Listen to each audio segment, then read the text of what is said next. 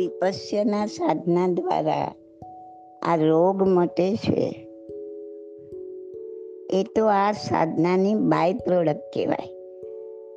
એ લક્ષ્ય રાખીને, એ આશય રાખીને આ સાધના આપણે નહીં કરવાની કે આનાથી મારા રોગ મટે. તમે સાધના કરશો તો રોગમાં ફરક પડવાનો જ છે. પણ આપણો આશય એક જ હોવો જોઈએ કે આનાથી, આ સાધનાથી મારામાં ક્ષમતા ભાવ ખીલે, મારા કર્મોની નિર્જરા થાય અને મારું મોક્ષ માર્ગ તરફનું બોધિ બીજ વવાય. બસ આ સિવાય કોઈ અપેક્ષા રાખીને કરશો કે આનાથી મારું આ ફલાણું સારું થઈ જાય ને આ કરવાથી મને ફલાણો રોગ સારો થઈ જાય. તો એ તમારી અપેક્ષા આવી ગઈ. અને અપેક્ષા સાથે કરશો તો કાંઈ નહીં થાય. કોઈ એચિવમેન્ટ નહીં મળે. જ્યાં સુધી અપેક્ષા છે, ત્યાં સુધી એચિવમેન્ટ નથી એ લખી રાખજો.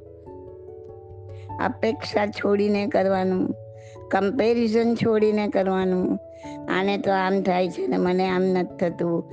આને વધારે થાય છે, મારું આટલું નથી થતું. નો કમ્પેરિઝન દરેકે દરેક જણનો અનુભવ અલગ હોય.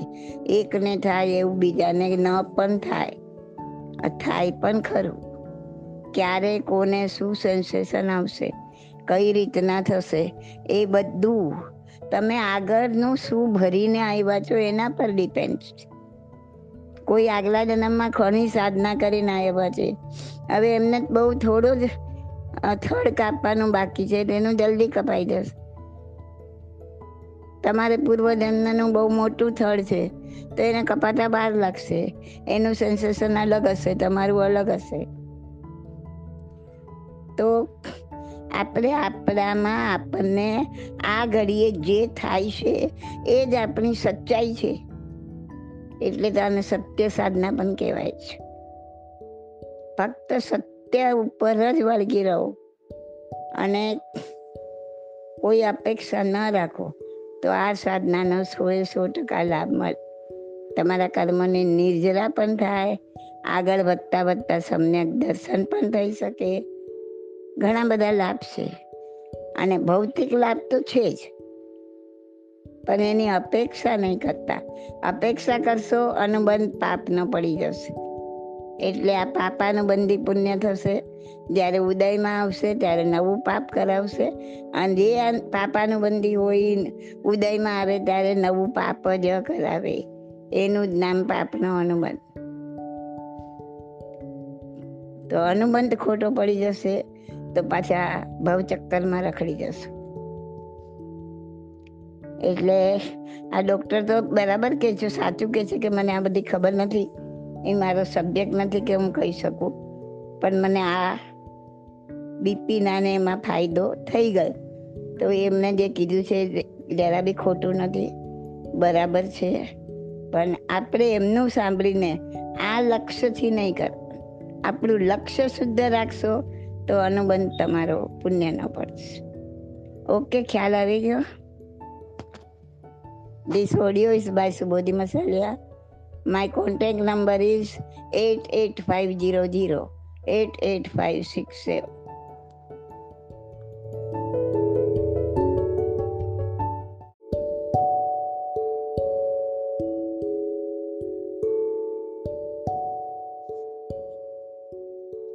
પ્રશ્નોત્તર રત્નમાલા ભાગ બે સવાલ એકસો અગિયાર પર્યુષણમાં બધાને મિચ્છામી દુકડમ આપી દઈએ એટલે આપણામાં ક્ષમા નામનો ગુણ કેળવાય ને. જુઓ આપણા મિચ્છામી દુકડમ મોટા ભાગે ફક્ત શબ્દોથી જ હોય છે. મિચ્છામી દુકડમ આપ્યા પછી જો આપણા વર્તનમાં કોઈ ફરક જ ન પડે, તો મિચ્છામી દુકડમથી ક્ષમા નામનો ગુણ કેળવવાના બદલે મેં તો મીઠા મેં માપી દીધા. એમ કહીને અહમ નામનો દુર્ગુણ કેળવાય છે. તમારાથી એકવાર કોઈને ભૂલથી લાત વાગી ગઈ. તમે કહેશો કે સોરી.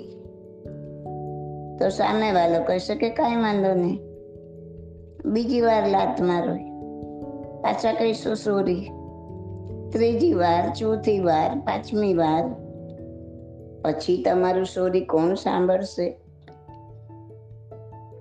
કહેશે કે જુઠ્ઠું છે. આપણે આવા જ મિચ્છામી દુકડમ આપીએ છીએ. વળી આપણે એવા લોકોને જોરશોરથી મિચ્છામી દુકડમ આપીએ છીએ, જેની સાથે અત્યારે આપણો વ્યવહાર સુમેળ છે. પણ જેની સાથે અંતરમાં ઊંડે ઊંડે પણ ગાંઠો પડેલી છે, તેને મિચ્છામી દુકડમ નથી આપતા. આજકાલ મિચ્છામી દુકડમ છે ને, હાય હલ્લો જેવું થઈ ગયું છે. ન એમાંથી કોઈ સંસાર રસિકતા તૂટી છે, કે ન એમાં કોઈ મોક્ષ લક્ષિતા ગુંથાણી છે.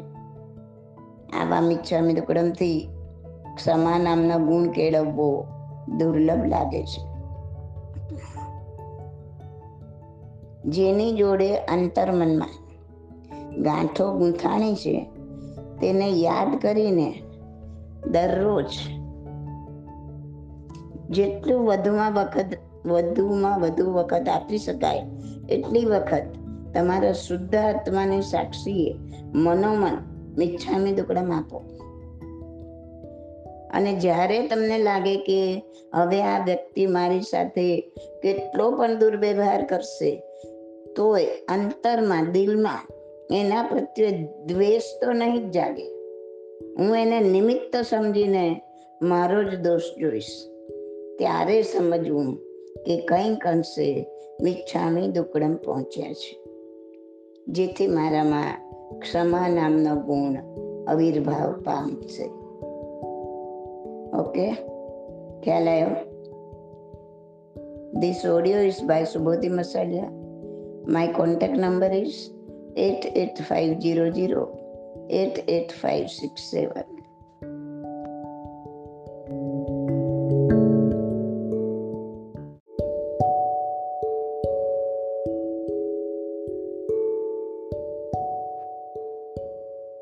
પ્રશ્નોત્તર રત્નમાલા ભાગ ત્રણ સવાલ નંબર ફોર્ટી વન એકતાલીસ ક્ષમા કેવી રીતે માંગવી? જો પહેલા તો અંતરથી ક્ષમા માંગવાની ચાલુ કરો. મારા ત્રણે પુસ્તક, પ્રશ્નોત્તર રત્નમાલા ભાગ એક, બે અને ત્રણ. ત્રણેયમાં છેલ્લે આટલું જરૂર કરો. એ હેડિંગ નીચે આપ્યું છે કે કેવી રીતે ક્ષમા માંગવી? તો એ જીવનું નામ લઈને જેની ક્ષમા માંગવી હોય ને, એનું નામ લઈને એની અંદર રહેલા શુદ્ધ આત્માને, હું મારી અંદર રહેલા શુદ્ધ આત્માની સાક્ષીએ ક્ષમા માંગુ છું. એ રીતે એની ક્ષમા મનોમન માંગ્યા કરવાની, અંતરની ક્ષમા માંગ્યા કરો એવું નહીં વિચારો કે એણે તો મને આવું કર્યું, હું એને કેવી રીતના ક્ષમા માંગું? આવાની તો વળી શું ક્ષમા માંગવાની હોય? નહીં, આવો તેવો એ એના અત્યારના કર્મથી છે. આત્મા તો બધાનો સરખો છે. કર્મના પડ હત્યા પછી આત્મામાં ફક્ત કેવળ જ્ઞાન રહી જાય છે. જે બધા માટે એક જ સરખું છે. તો આ રીતે ક્ષમા, અંતરની ક્ષમા માંગ્યા કરો. અપેક્ષા નહીં રાખો કે તમારો જવાબ આપે, કે તમારું એને પહોંચ્યું કે નહીં. અરે એ પહોંચશે જ. ટાઈમ લાગશે. અંતરથી ક્ષમા માંગ્યા જ કરો. જ્યાં સુધી મન શાંત ન થાય ત્યાં સુધી. ક્ષમા માંગવાની ચાલુ રાખો. રોજ સવારે ઉઠીને પહેલાં એ જ કામ કરો. હરતા ફરતા, કાંઈ પણ કરતા, તમે અંતરથી એ જીવોને યાદ કરી, કરીને એની ક્ષમા માંગો. જુઓ આ રીતે. ફલાણા વ્યક્તિની અંદર રહેલી શુદ્ધ આત્માની, હું મારા શુદ્ધ આત્માની સાક્ષીએ ક્ષમા માંગુ છું. મેં જરૂર કોઈ જન્મમાં એના પર દ્વેષ કર્યો હશે. તો હે શુદ્ધ આત્મા, મને ક્ષમા કરો. ક્ષમા કરો ક્ષમા કરો. અને આપનાથી મને કંઈ તકલીફ થઈ હોય, તો હું પણ આપને ક્ષમા આપું છું, ક્ષમા માંગુ છું. મારી હૃદયપૂર્વકની ક્ષમા હશે. જો તમારી હૃદયપૂર્વકની ક્ષમા હશે, તો તમારો અંતરાત્મા એના અંતરાત્માને સંદેશ પહોંચાડી દેશે. ને તમે મનમાંથી દ્વેષભાવ કાઢી નાખશો. તો એનો આત્મા પણ કૂણો પડશે અને દ્વેષની ગાંઠ ઢીલી પડતા પડતા છૂટી જશે ખ્યાલ આવ્યો This audio is by Subodhi Masalia. My contact number is 88500 88567.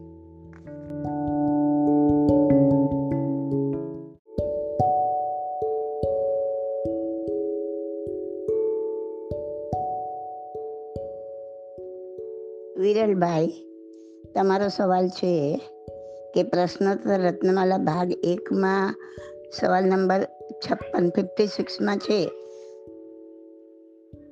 કે જ્યારે જીવ નિગોદમાંથી નીકળે એ પછી એને ફોર્ટી એઇટ ભાવ મેક્ઝિમમ મનુષ્યના બતાવ્યા છે.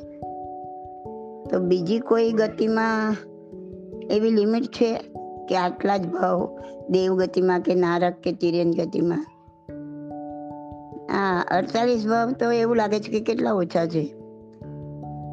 લાસ્ટ એક પૂજ્યલ પરાવર્તન કાળમાં જ્યારે જીવ આવે, એમાં કેટલા સાગરોપમ આવે? ટોટલ બે હજાર સાગરપમમાં જ અડતાલીસ ભાવ કે પછી કેવી રીતે અડતાલીસ ગણાય?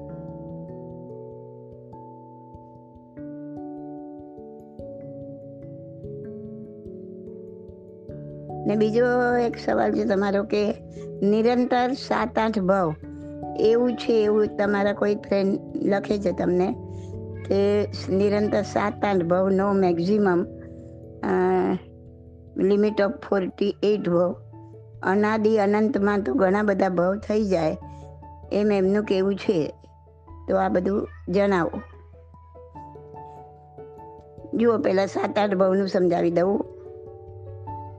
વિરલભાઈ નિરંતર સાત આઠ ભાવ એટલે મનુષ્ય મરીને પાછો મનુષ્ય થાય, પાછો મનુષ્ય મરીને મનુષ્ય થાય.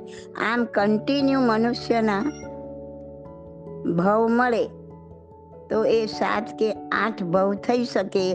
પછી કમ્પલસરી એ જીવ મનુષ્ય કાયને છોડી દે અને બીજી કોઈ ગતિમાં ચાલ્યો જાય. ખ્યાલ આવ્યો? આને કાય સ્થિતિ કહેવાય. તો મનુષ્યની કાય સ્થિતિ ઉત્કૃષ્ટ એટલે કે વધારેમાં વધારે સાત, આઠ ભાવ. એવી રીતે દેવ મરીને પાછો તરત દેવ ન થાય, નારક મરીને પાછો તરત નારક ન થાય, એટલે દેવ અને નારકની કાય સ્થિતિ એક જ ભાવ ગણાય.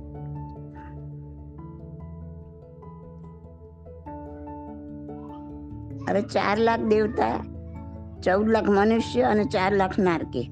એટલે કે બાવીસ લાખ યોની છોડીને બાકીની બધી જ, બાકીની બધી બેસા, બે, બાસઠ લાખ યોની તિર્યંચની ગણાય. નિગોદ વગેરે યોનીમાં તો એક ઇન્દ્રિય રૂપે, એક શ્વાસોશ્વાસમાં જીવ વધુમાં વધુ. સાડા સત્તર વખત જન્મ મરણ કરે. નિગોદ અને એકેન્દ્રિય જીવોની કાય સ્થિતિ જઘન્ય એટલે કે ઓછામાં ઓછી અંતર્મૂર્તની અને ઉત્કૃષ્ટ એટલે વધુમાં વધુ અસંખ્યાત પૂતગલ પરાવર્તન કાળની છે. હવે મનુષ્યની કાય સ્થિતિ વધુમાં વધુ સાત આઠ ભવની છે. એ તો ખ્યાલ આવી ગયો? મનુષ્ય મરીને મનુષ્ય સાત આઠ ભવ સુધી લાગ લગાડ થાય. અને પછી જીવ અવશ્ય એ જાતિને છોડી દે. એટલું સમજાઈ ગયું? હવે મનુષ્યના સુડતાલીસ સુડતાલીસ ભાવ કેવી રીતે છે તે સમજીએ. આપણો જીવ, એટલે કે દરેકનો જીવ, સૂક્ષ્મ નિગોદમાંથી નીકળી, બાદર નિગોદ એકેન્દ્રિયના ભવો કરતો કરતો, જ્યારે ત્રસ પણ આમાં આવે છે ત્યારે જીવને ત્રસપણામાં રહેવા માટેના બે હજાર સાગરોપમનો સમય મળે છે. ત્રસપણું એટલે હાલતા ચાલતા જીવ. બે ઇન્દ્રિયથી પાંચ ઇન્દ્રિયના જીવો ત્રસપણામાં છે. એક ઇન્દ્રિયના જીવો સ્થાવરપણામાં છે. હવે ત્રસપણાના બે હજાર સાગરોપમના સમયમાં એમાં પણ સંઘની પંચેન્દ્રિયપણું તો ફક્ત એક હજાર સાગરોપમ જ મળે. આ એક હજાર સાગરોપમમાં કેટલાય દેવના ભવ થાય, કેટલાય નારકીના ભવ થાય, કેટલા સંઘની પંચેન્દ્રિય તિર્યંચના ભવ અને ફક્ત સુડતાલીસ કે અડતાલીસ મનુષ્યના ભવ થાય.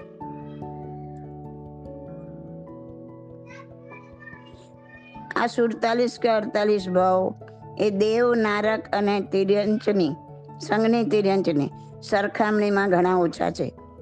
આ સુડતાલીસ અડતાલીસ બહુ લાગ લગાટ ન હોય, છૂટા છવાયા હોય. લાગ લગાટ મળે તો પણ વધુમાં વધુ સાત કે આઠ ભાવ મનુષ્યના લાગ લગાટ મળી શકે. તે આપણે પહેલાં જોયું. હવે ધારો કે આ બધા ત્રસપણાના ભાવ સંઘનીના અને અસંઘનીના. એ મળીને બે હજાર સાગરોપમનો સમય પૂરો થયો એટલે જીવ કમ્પલસરી પાછો એકેન્દ્રિય કે નિગોદમાં ચાલ્યો જાય. નિગોદ પણ એકેન્દ્રિય જ કહેવાય. ત્યાં કોઈ ટાઈમ લિમિટ નથી. અહીંથી જીવ એકેન્દ્રિયને લગતા જેટલા કર્મોના પોટલા ભરીને ગયો હોય અહીંથી, તે અનંતકાળ સુધી ત્યાં એકેન્દ્રિય કે નિગોદમાં પડેવો પડેવો ભોગવે.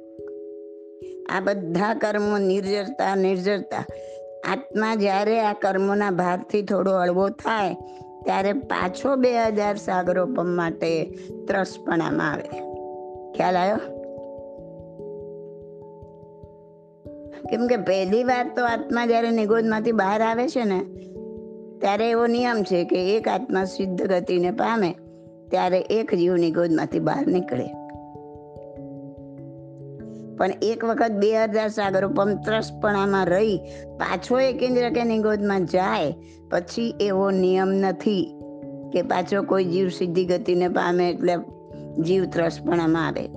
બીજી વખતથી તો જીવે પોતે જ પોતાના કરેલા કર્મ ભોગવતા ભોગવતા, જ્યારે કર્મથી હળવો થાય, ત્યારે પાછું ત્રસપણું પામે. પાછું એક ચક્કર. પાછું બે હજાર સાગરોપમમાં એક હજાર સાગરોપમ સંઘની પણ મળે. તેમાંય કેટલાય દેવ નારકને તિર્યંચના ભાવ થાય. તેમાં વળી સુડતાલીસ સુડતાલીસ પાછા મનુષ્યના ભાવ મળે. એમાં પુરુષાર્થ કરી મોક્ષ પામ્યા તો ઓકે. તો ભલે. નહીં તો પાછા બે હજાર સાગરોપમનો સમય પૂરો થતા એકેન્દ્રિય કે નિગોદમાં જીવ ચાલ્યો જાય. આવા કેટલાય બે બે હજાર સાગરોપમના ચક્કર ખાઈએ છીએ. આ મનાદિ અનંતમાં કેટલાય માનવના બહુ થઈ જાય. ભગવાન કહે છે, પર્વત જેટલો ડગલો થાય ને, એટલી વાર આપણા જીવે રજોહરણ લીધું છે, ઓઘો લીધો છે, દીક્ષા લીધી છે. પણ સમ્યક દર્શન, આત્મદર્શનનો યોગ્ય પુરુષાર્થ ન થવાને કારણે પાછા ભવચક્કરમાં અટવાઈ જઈએ છીએ. તો હવે ખ્યાલ આવ્યો? આપણા જીવને કેટલી વાર આવા બે હજાર સાગરોપમ પંત્રસપણું પામવાનો ચાન્સ મળ્યો. કેટલી વાર સુડતાલીસ અડતાલીસ બહુ માનવના મળ્યા. પણ ચિંતામણી રત્ન જેવા જન્મો આપણે કોડી બદલે ગુમાવી દીધા. હવે વિચારો, આ બે હજાર સાગરોપમમાં મળેલો આ મનુષ્ય ભાવ આ કેટલામાં હશે તે ખબર નથી. કદાચ આ સુડતાલીસ કે ઉડતાલીસમાં પણ હોય. ને પછી પાછો એ ઇન્દ્રિયમાં જીવ ફેંકાઈ જવાનો હોય.